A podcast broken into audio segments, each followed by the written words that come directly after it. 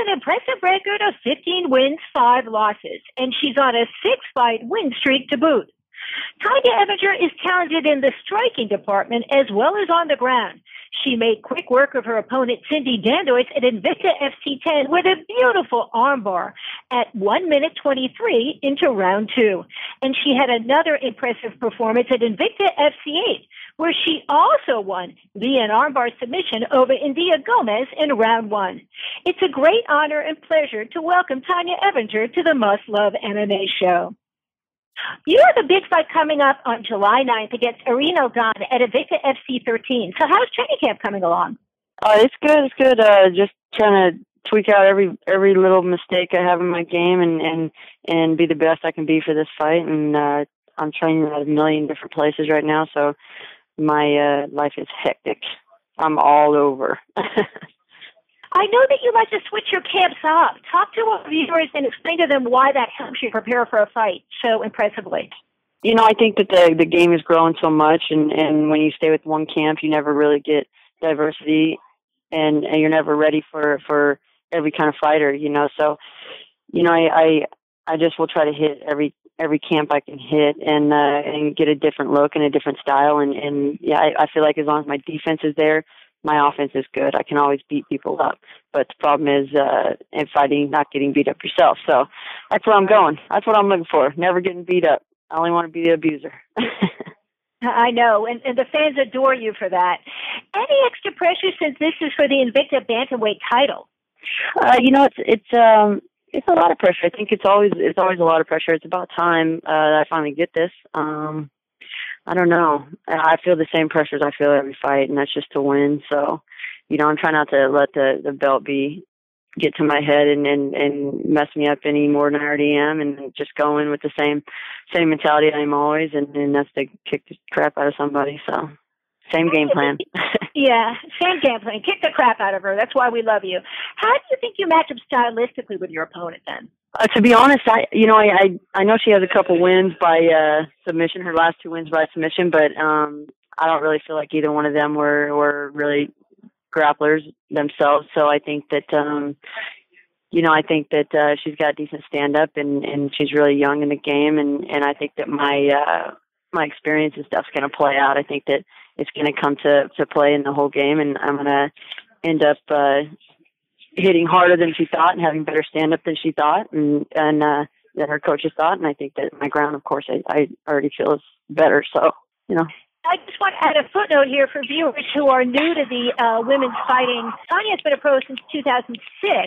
Aldana has only been fighting since 2012. So I would agree with you that having that experience probably is going to give you a clear advantage over her. Would you not agree? Yeah, I definitely agree. I think uh, I think that when it comes to like this game, I think that you know, age age plays a big part of it in in the long run. But uh, I don't feel like I'm out of my prime at by any means. I still feel like I'm I'm still killing people and finishing fights and and doing what I need to do to win. And you know that's important. So as soon as I start getting my butt kicked, then I'll change it up a little bit. uh, Oh, I don't think that's going to happen. You fought everywhere from Manila to Honolulu. The last time you were in Vegas, according to my research, shows was September 4th, 2013. Are you excited to be fighting in Vegas again? Uh, yeah, you know? Um, it has been a long time. Uh, when when did I fight there? When I fought for Tough Enough a long time ago. Right. Um, and shoot, it's been a long time. I'm excited to be back. You know, I I think that this is uh this is one of the biggest shows for us. Um, of course, I'd like to see a bigger card, you know, but you know, we can only do we can only do. I don't know the the details of all that, but um, you know, I think that every fight that they got on this card is is a top notch fight, and and they're all going to turn out really good, and we're going to have a good showing and and bring a lot of publicity to the to the promotion itself, you know. So I'm excited. It's a big weekend. to, yeah, it's a big week. It's a big fight. I have to say that following your career, I'm really excited for you because you know, I feel like in the sense of the word, you've kind of arrived with this fight. Is that something that you feel within yourself now? Because you've been working really hard to get to what I would call this point for a long time. Yeah, you know, I, I've been uh, talking a lot of a lot of smack over the years, trying to get this uh, this title, and you know, even if it wasn't Invicta, you know, I was I've always been trying to get to the top, and for some reason, everybody keeps on running around me, and all these girls keep getting ranked above me, and and I I think it's ridiculous, you know. Uh, that's why I don't I don't feel like the rankings are legit. You know, until we all fight, they aren't legit. Um, I do feel like Invicta is a top promotion to fight for. Um, of course, UFC has you know really good girls in my weight class and stuff, but um, I feel like to to get to the top, you have to come through Invicta, and and that's where it's at. And whether I'm a UFC champ, Invicta champ, I it you know it's the same. So uh, I'm going to get this belt, and then I'm going to try to get the other belt. So maybe we'll get to fight world title versus world title. But uh, I, I plan yeah. on staying with Invicta for a long time and and fighting for them and and uh, and keeping a hold of this belt for as long as I can. That's uh, funny you mentioned that because Harry on Twitter wants to know. Harry fourteen seventy four wanted to know if you would jump to the UFC after winning the belt, but you're saying no, you're not gonna. Oh hell no, no. And UFC's uh, definitely not been good to me. So, um, you know, I, I I treat people how they treat me. So, you know, I'm gonna get I'm gonna get to the top whether uh, whether they promote me or not. And and you know, I, I've always kind of been this way, and I've never had the the people behind me and that that push me and have the money behind me to be able to get the training and the gym and the promoting I need. You know, so you know, I've always I've always had the struggle. So, you know, so I'm gonna I'm gonna do what I have to do and and win where I can win and and build myself where I can do it. And Invicta's all you know they put a lot of time and a lot of effort into uh, giving me this shot and putting girls in front of me to, to fight and you know I appreciate that. So I'm gonna stay here. There's a lot of girls signing up. There's a lot of girls coming through. So good for you. We have another question from Twitter. Barry Rose at YRRAB18 wants to know this is kind of old news, Barry, but we'll ask the question for you anyway. How did you lose to Gina Carano by submission when Tonya's a great wrestler and Carano's only a striker? Uh, you know, I, I can't really explain that to somebody that hasn't been in there. I think that um, you know, athletes athletes might understand, but I think that um, you know, it, it was a situation where you know, I it was a big show. Um, I didn't really get treated the right way. I, I don't think I, you know, I they offered me money to lose the fight right away. Of course, I didn't take oh, that. Wow. And yeah, yeah, it was a weird, it was a pretty upsetting deal. And then when I got there, you know, I I didn't. uh They put me in an, in my cornerman room, and then all of a sudden that wasn't my cornerman room. I needed to move farther away from where Gina's corner was, and they put me over somewhere else.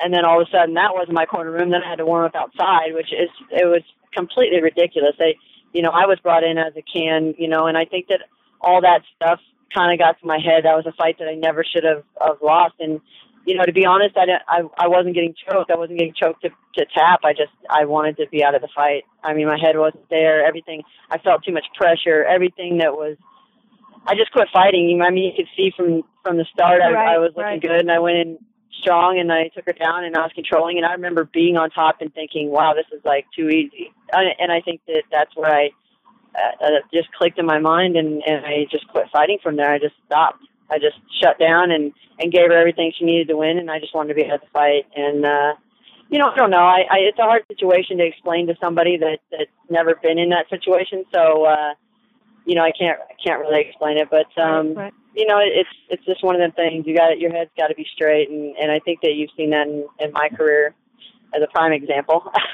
the, um, my ups and downs, you know, and I I feel like you know uh, you got to be in the right place, and you got to be, you know, psychologically or whatever. You got to you got to be be where you need to be to to compete in any sport, and, and um, I just wasn't in the right spot my whole career, you know. So, you know, live and learn. So.